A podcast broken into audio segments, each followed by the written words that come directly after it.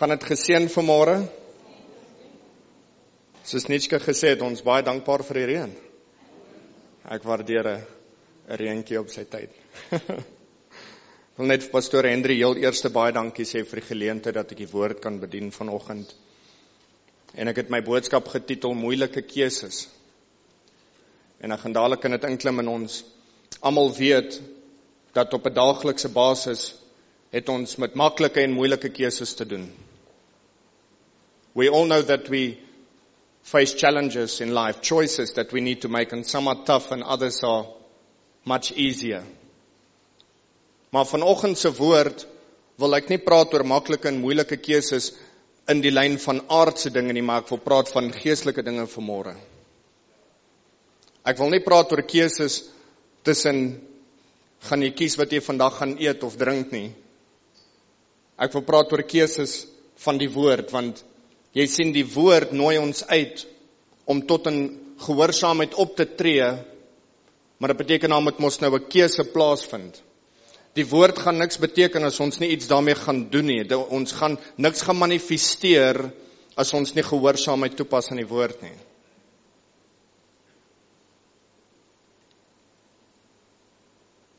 I want to talk about being obedient to the word, making choices when it comes to the Word of God. And some choices may be easy and others may be difficult. As ons kyk na 'n paar voorbeelde in die Bybel, die Bybel nooi ons uit om vir ons te sê, hoor hierso, bring die tiende. Die Bybel sê vir ons, vergewe. Die Bybel sê vir ons, wys genade Die woord sê vir ons, moenie op jou eie verstand staat maak nie, vertrou op die Here. Moenie op jou eie kennis staat maak nie. So dit beteken die Here nooi ons uit en hy sê vertrou op my en dis moeilik en ons vertrou nie altyd op die Here nie want dis dis nie altyd maklik nie. Van baie van ons ons persoonlikhede laat dit nie toe nie. Ons wil altyd in beheer wees, so dis moeilik om te laat gaan. So ons ons sukkel altyd om te vertrou. En ons het ander keuses in die Bybel wat ons kan maak wat bietjie makliker is. There's other other scriptures in the Bible that's a bit easier to be obedient to like for example Hebrews 10:25 saying do not forsake the gathering of the saints. I mean we love coming here. It's no effort coming to the house of the Lord. Amen. Dis vir ons lekker om hier te wees vanoggend. Dit dis nie so 'n moeilike keuse nie. Ons het vanoggend opgestaan en ons is nie soos ag ek moet kerk toe gaan vandag nie. Nee, ons het vanoggend wakker geword en gesê ag Ek was bly toe hulle vir my gesê het kom ons gaan na die huis van die Here toe. So partykeuse wat ons maak in die lewe is maklik. En ander is nie so maklik nie. Some choices that we make in life some are easy and others are not. When someone has really hurt you, it's not easy to forgive them.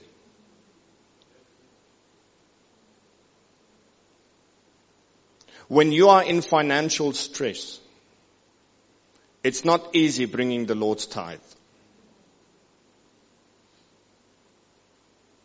Maar ding wat ek geleer het is ek het gesien moeilike keuses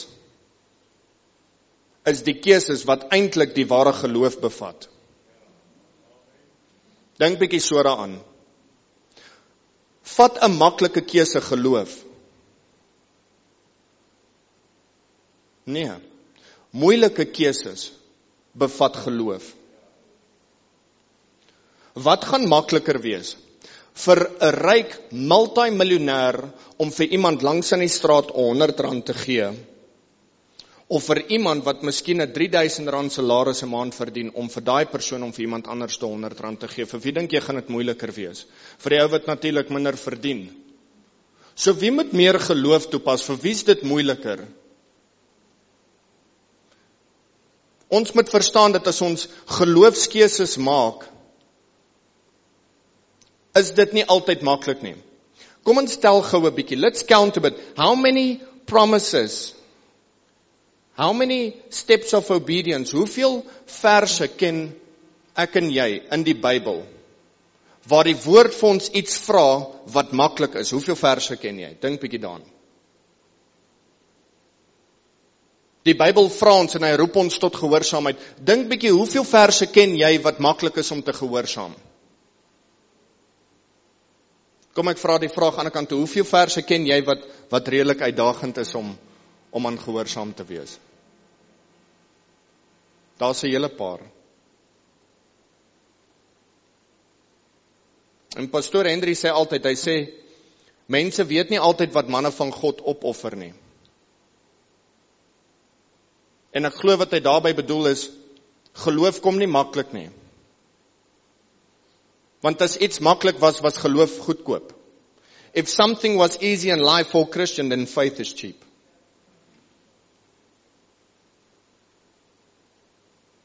So ons as kinders van die Here moet agterkom dat ons kom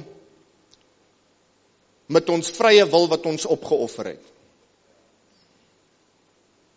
Ons kom na die Here toe en ons is daai Galasiërs 2 vers 20.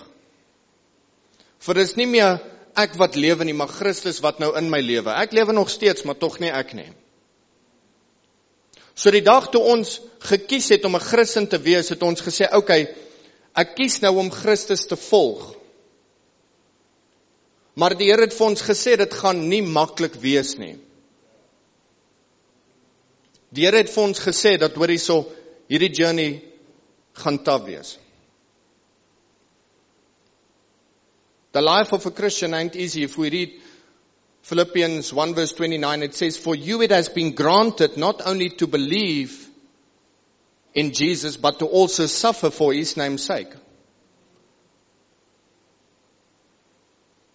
If we read the book of James we will find it says that in this world you will face various trials and temptations, but consider it all as joy.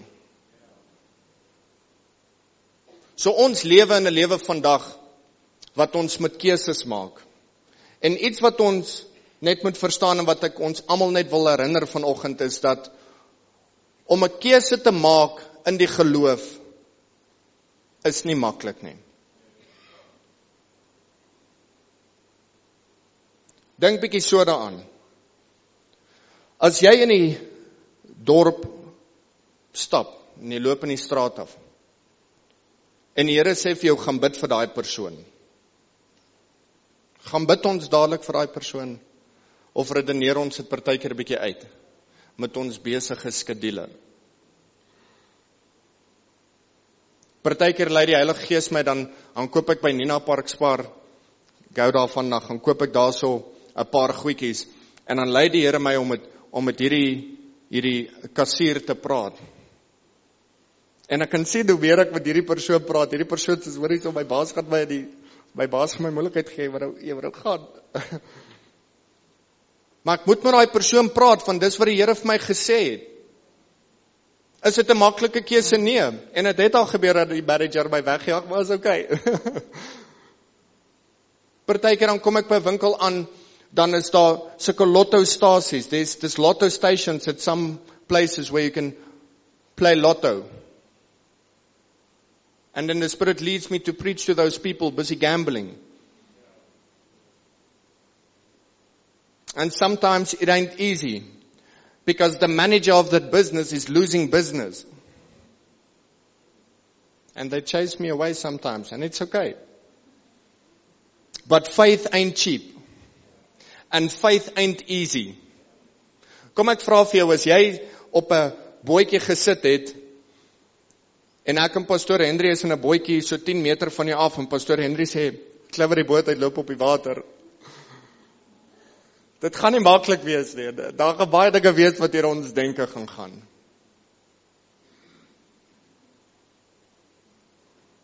Baie goeters is maklik in die lewe. Maar 'n Christen wat regtig die pad reg stap. Wat gehoorsaam is aan die woord van God, wat regtig sy beste probeer om dinge reg te doen. So 'n persoon kan getuig en sê Christendom is nie maklik nie.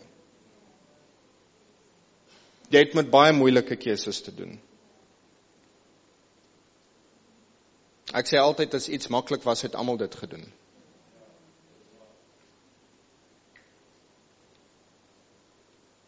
Kom ons dink 'n bietjie daaraan. Is sonde maklik? Let's ask the question this morning. Is it easy to sin? Om te jok is mos niks nie. Jy kan mos vinnig jok en jy jy jok jouself uit hierdie omstandighede uit. Hierdie situasie wat jy aangaan. En nou sit dit stil. Ek sondig ook ons almal sondig mos. Kom ons praat saam hierso. Om te sondig is maklik. Amen. Maar om gehoorsaam te wees is nie maklik nie. So die maklike sal altyd makliker na vore kom. As ons nie ons vinger op ons lewe sit nie. As ons nie ons vinger hou op alles in ons lewens nie, dan gaan ons in sonde inval. Want sonde kom maklik.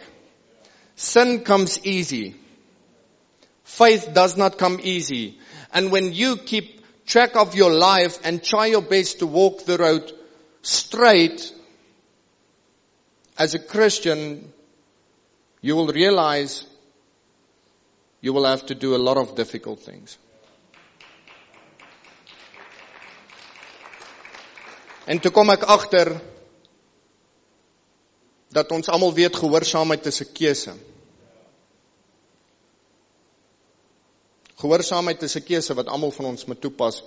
Jy kan kies om dit te doen of nie. Maar toe lees ek in die woord in Matteus 20 vers 28. En dit sê So is dit ook met die seun van die mens. Hy het nie gekom om gedien te word nie, maar om te dien en sy lewe te gee as 'n lofprys vir baie mense. Jy sien die mense het iemand verwag soos koning Dawid. Iemand wat gaan kom en wat gaan kom heers. Maar Jesus het gesê nee nee, sy sy hy het gekom om te heers, maar nie in die gees, jy weet, maar Jesus het gekom om die mense te dien. He had a servant heart. En as ons mos nou Christene is en ons is soos Christus, beteken dit mos nou ons moet ook hierdie dienaars hart hê. Ek verduidelik altyd vir die jeug so is dit so goed soos jy's in 'n in 'n groot koninkryk in 'n groot paleis. En baie van ons se chefs en ander is skinkers en ander mense met besemvee en ander mense met polish en ander mense met dit en dat. En ons almal is dienaars in hierdie groot koninkryk in hierdie paleis. En ons doen dit vir wie? Vir die koning wat mos nou natuurlik in hierdie in hierdie paleis is in hierdie koninkryk. En so is almal van ons as Christene dienaars servants in die koninkryk van God. Maar nou wil ek vir jou vra wat is 'n dienaar werd as hy in 'n koninkryk so staan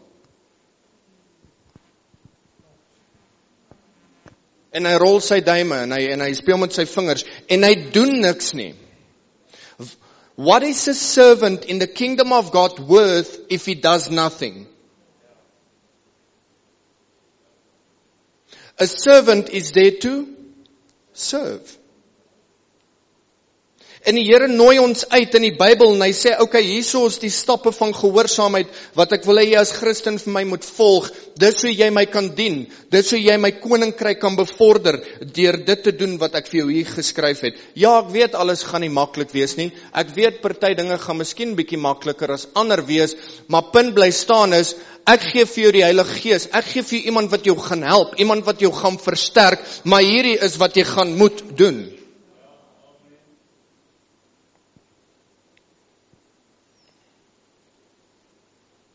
Malagi 3 vers 17 en 18.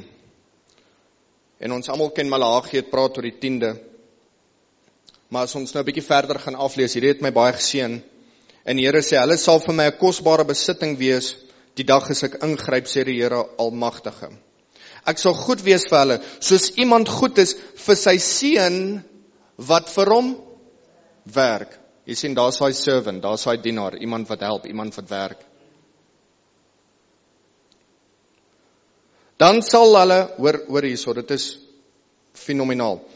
Dan sal julle weer die verskil sien tussen wie goed doen en wie goddeloos is.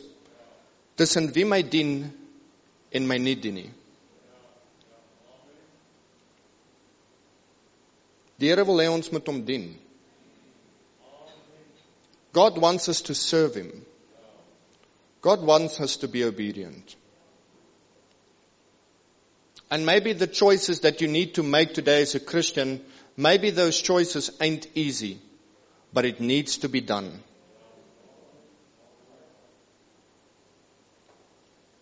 Hebrews 11 verse 6 it says that it is impossible to please God without faith. Hebreërs 11 sê en sonder geloof is dit onmoontlik om God te behaag.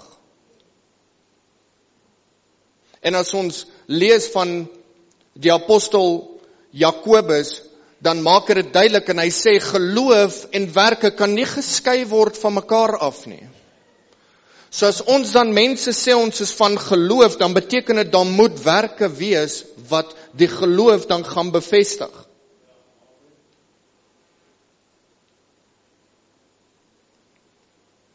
If we say that we are Christians, and if we profess that we are people of faith, then there must be works that follow. En ek wil dit nou op 'n respekvolle manier sê. Ek gee nie om hoe moeilik ons pad vorentoe is of mag wees nie. Ek dink alles is die moeite werd op die einde van die dag want ons doen dit vir Jesus. Ons dink baie keer en ons kla baie keer, hierdie pad is so moeilik. Jandre, jy ken nie my storie nie. OK, ek hoor jou, maar jy doen dit nie vir my nie.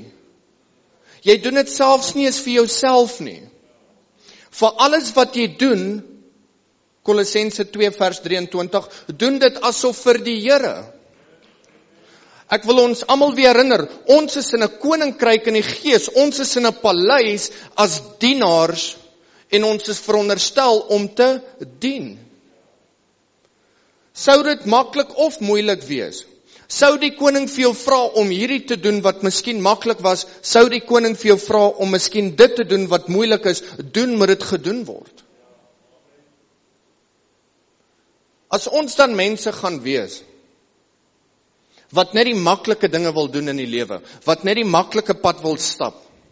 If we want to be Christians that only does the easy things, that only wants to live this comfortable life, not getting out of our comfort zone. When will faith then manifest?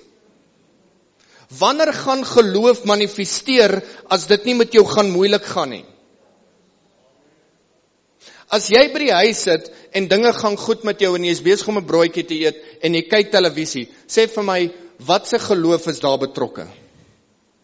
Daar's nie regtig geloof daar betrokke nie. Maar wanneer iemand jou seer gemaak het en jy moet daai persoon vergewe en jy sit weer daarso en jy eet 'n broodjie en jy kyk TV, kan ek vir jou definitief vandag sê daai broodjie gaan nie so lekker wees soos wat hy eintlik is nie. Want dit so knop op jou maag, dinge is nie lekker nie, jou gedagtes is besig. En dan moet geloof mos nou intree. Dan moet jy sê ek vergewe daai persoon. Miskien is dit nie maklik nie. Maar ek wil dit nou op 'n mooi manier sê, ons het nie veel van 'n keuse nie. Want dis nie meer ons wat lewe nie.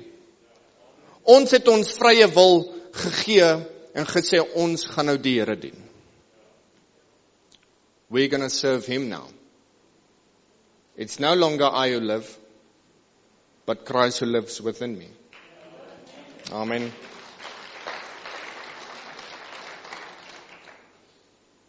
Kom ons vra onsself vandag. Let's ask ourselves today. Are we one of those Christians that just want to take the easy road? Kom ons vra onsself daai vraag vandag. Is ons van daai Christene wat altyd net die maklik maklike pad wil volg en net verantwoording gee vir die paar verse in die Bybel wat ons ken wat maklik is? Of is jy bereid om daai stap van geloof te vat? Om te sê, Here, Ek sien dit staan so in die woord. Dit lyk na 'n moeilike keuse, maar ek bereid om dit te doen. Want ek doen dit tot eer van U naam, Here. Maak nie saak wat dit my sal kos nie. I will do anything for you, Jesus. Doesn't matter the cost. Halleluja. En maak soos ek maak, skryf skryf dinge dalk vir jou op 'n papiertjie neer wat jy lees in die Bybel wat die Here vir jou vra, luister, dis hoe ek dinge graag gedoen wil hê. En dan gaan jy uit jou pad uit en dan doen jy jou beste en dan maak jy dit 'n geloofsaak om daai wat jy te lees na die vloer toe te kan bring in gehoorsaamheid. Amen. Vra jouself weer die vraag: Neem jy deel in moeilike keuses? Of laat jy jou gedenke net so bietjie hardloop tot jy daarvan vergeet en dan sê, "Oké, okay, nee, ek is nou oor dit." Want jy weet dit gebeur baie keer as jy met iemand praat, dan deel jy nou met hom iets groots in die woord en dan op 'n manier dan justify dit in sy kop en dan wil hy nou net hierdie gesprek met klaar kry en dan wanneer hy nou weer aangaan na pad is na sy kar toe dan het hy reeds vergeet want hy wil vergeet. Want hy wil nie verantwoording doen vir daai wat hy nou net met hom oor gepraat het nie. Maar ons gaan eendag voor God moet staan. I want to motivate every person today. Maybe you must make a few difficult choices today in the faith. Maybe you must learn to trust upon the Lord. Maybe you must learn to give the Lord's tithe. Maybe you need to learn how to get rid of depression. Maybe you must learn today on how to forgive someone. And maybe it's a difficult choice for you today. I just want to motivate and encourage you today saying that try your best and let it happen. Forgive that person. Be that obedient person. Because this road of a Christian that we walk ain't cheap. Ons stap nie 'n goedkoop pad nie. Ons stap 'n pad van opofferinge. En ons is bereid om rekenskap te gee vir die maklike en die moeilike keuses. Amen. Amen.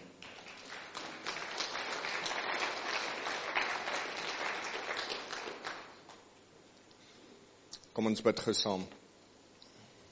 Here, dankie vir hierdie geseënde oggend. Here, dankie vir alles uit U hand uit. Dankie vir U genade elke dag. Dankie vir U groot liefde. Lord, thank you for your great love. Thank you for your mercy and your kindness and your goodness.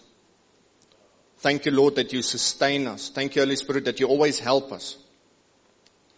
Here, ek vra dat U ons asseblief sal help Heilige Gees, ek vra dat U ons die krag sal gee om geloof te kan toepas in hierdie moeilike keuses, Here. Van wat U woord vra, is nie altyd maklik nie. Maar Here, ons gee nou oor. En ons sê Here, ons is bereid om hierdie hierdie pad van geloof te stap. Moeilik of maklik, want ons weet ons doen dit vir U en ons wil dienaars wees in U koninkryk. We want to be servants in your kingdom, God. And we don't want to be servants standing in front of you, hands folded, playing with our thumbs, Lord. We want to be servants that are busy working in your kingdom until we see you one day face to face. Here, dankie ook vir elke persoon wat nou u tiende gaan bring en wat gaan saai in die koninkryk. En Here, ek vra dat u hulle sal bonatuurlik seën. Vra dat u hulle oes sal vermeerder, Here. Dankie Here dat U sal voorsien in elke behoefte. In Jesus naam. Amen en amen.